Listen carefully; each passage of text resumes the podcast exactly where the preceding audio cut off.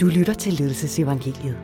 Hver dag i december frem til juleaften åbner vi en låge med bud på, hvordan man kan få forårets energi, engagement og eksekvering tilbage i sine teams og i sin organisation. Du kan downloade metoderne på f5.dk-julekalender. Din vært er Tom Hansen. Til daglig faciliterer Tom Global Leadership, Executive Leadership og Ledelse og Innovation, som er tre af vores 80 netværk. Rigtig god fornøjelse og glædelig jul. Velkommen til Ledelsesevangeliet. Kommunikation er magt, rå og ubesejret magt. Den, der kan kommunikere, kan alt. Den, der ikke kommunikerer, kan intet. Sådan lyder indgangen til en af Preben Sebstrups bøger om kommunikation.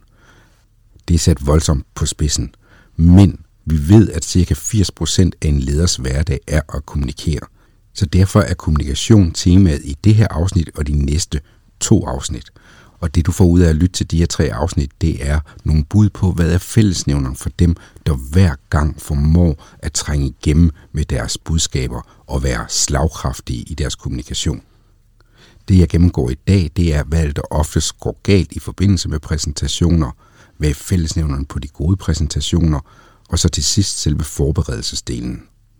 Og det jeg taler om, det er noget, du kan bruge både i forhold til præsentationer for dit team, til lanceringer eller en talk foran 1000 mennesker, når det engang er muligt igen. Når vi kigger på, hvad der går galt, så er der oftest sådan fire grundlæggende ting, der går galt. Det første, det er, at man er der for at tage noget, i stedet for for at give noget. Man er der for at sælge noget. Det er nærmest lidt ligesom, hvis en ven, du ikke har hørt fra i lang tid, rækker ud til dig, i mødes, og så finder du ud af, at personen vil sælge en timeshare-andel i hans lejlighed i Spanien. Så hver gang du indtager en scene, så prøv at overveje på, hvad er det, jeg gerne vil give, i stedet for bare at ville sælge noget. Så det er det første. Det andet, det er, når folk bare blabrer derudad. Når det er tydeligt, at de ikke har forberedt sig, fordi de tænker, jeg er så selvfed, så jeg behøver overhovedet ikke at forberede mig. Jeg stiller mig bare lige op og klarer den her på rutinen. Det er der meget få mennesker, der faktisk kan. Det tredje, som jeg ser, der ofte går galt, det bliver den her kedelige beskrivelse af en organisation, beskrivelse af en organisationsrejse, og ordet rejse går igen og igen og igen. Og dybest set så er man der kun for at promovere en organisation, og slet ikke for at give noget. Hvis det drejer sig om at fortælle om en organisation, så fortæl om en idé og fortæl, hvad du lærte. Den kedelige variant kunne for eksempel lyde sådan her. For tre år siden gjorde vi det, at vi ansatte denne person, bla bla bla derudaf. Den samme pointe kan fortælles meget mere interessant, for eksempel sådan her. Jeg opdagede noget interessant for tre år siden. Vi ansatte en person til at løse det her problem. Og fortæl så med historier, hvad der skete. Så det tredje, der går galt, det er den her kedelige organisationsrejse.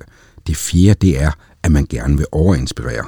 Og selve præsentationen bliver en performance. Måske har personen været på et eller andet kommunikationskursus, og nu springer ud med alle virkemidler bragt i spil samtidig, så det bare bliver for meget. Konkret så betyder det for eksempel, at personen spiller rollen som oplægsholder, i stedet for bare at være det. Det bliver altså alt for meget form. Måden du kommer ud over det på, det er ved at prøve at lade være med at tænke på, at din opgave er at inspirere, men i stedet for, at du har en idé, som du vil dele.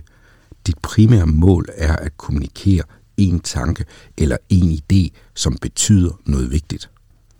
Og det bringer os over til, hvad fællesnævneren for den gode præsentation – for det er nemlig grundlæggende at vil overføre en idé fra dig til dit publikum. Prøv at tænke på det som en gave, du gerne vil give til nogen. Hvis du tænker på det som en gave, du vil give til nogen, så er det lige pludselig en helt anden situation, end hvis du er det for at sælge noget. I stedet for at beskrive en organisations rejse, så prøv at tænke på det, du er der for lige nu. Det er måske en rejse, hvor det er sådan, at I i fællesskab skal tage på den her tur for hvis du tænker på det på den måde, så er der nogle ting, som gør det nemt for dig. Det første, det er, at for sådan en rejse overhovedet kan finde sted, så er man jo nødt til at starte i den samme lufthavn. Man er nødt til at have det samme startpunkt. Man er nødt til at være på samme sted for at kunne rejse sammen. Og det vil selvfølgelig sige, at det drejer sig om at tage udgangspunkt i din lytters nuværende viden, deres sprog, hvor er de, og så gør det til en trinvis rejse, hvor man sammen tager hvert skridt. Det vil sige, nu kan du gøre dig overvejelser om, hvordan kan du starte med at vise dit publikum, at det er den rejse, som det er værd at tage på. Faktisk er den så meget værd at tage på, at der ikke er noget sted, de heller vil være. De vil ikke heller være på sociale medier, i deres mailbox, i gang med at forberede resten af dagen eller klare andre private forhold, mens du står og taler. Mens du taler, så er de 100% fokuseret på dig, fordi det er det vigtigste, de kan beskæftige sig med lige nu. Nu har vi været igennem, hvad der ofte går galt, og hvad er fællesnævnerne omvendt for den gode præsentation – når man så ved, hvad man skal sige, og indholdet er på plads, så er der to meget forskellige måder at øve sig på. Den ene er den, hvor man skriver hele manuskriptet ned og forsøger at lære det udenad. Fordelene ved den metode, det er, at du får alt med. Sproget kommer til at blive rigtigt, det kommer til at blive formfuldendt, og det hele bliver ligesom gennemtestet. Problemet er bare, at det lyder ofte som udenadslæger. Basalt set, fordi det er det, og du ender med at lyde lidt maskinel. Dybest set så går den metode mest af alt ud på at kontrollere din egen usikkerhed. En klar ulempe ved den her metode er også, at den tager virkelig lang tid. En helt anden måde at gøre det på, det er, at du laver nogle bullets, og så skaber du din præsentation live. Og det vil sige, at du øver dig ud fra dine punkter. Og der kan du sagtens øve dig rigtig meget. Og gerne så meget, så du kommer derhen til, hvor du er komfortabel med, at selvom du glemmer nogle pointer, så ved du, at du vil komme med flere oplagte, geniale input, når du så står der og producerer din præsentation live. For det er jo det, der sker, hvis du taler ud for bare nogle bullets. Det er, at du producerer indholdet på stedet. Og den præsentation, der bliver skabt live foran dit publikum, er absolut mere interessant end en, der står og reciterer noget udenadslærer. Ved at have bullets, så har du også en masse tid til din rådighed, som du kan bruge på at øve dig. Fordi nøglen til succes er at øve sig. Så du lige kort om, hvordan du forbereder dig, hvad er fællesnævnerne for de gode præsentationer, og hvad går der ofte galt. I morgen der er temaet så din performance på selve scenen. Vi høres ved i morgen. Det var dagens afsnit af julekalenderen. Julekalenderen handler om nogle af de emner, som lige nu er vigtige for de 1200 medlemmer i vores 80 kompetenceudviklingsnetværk.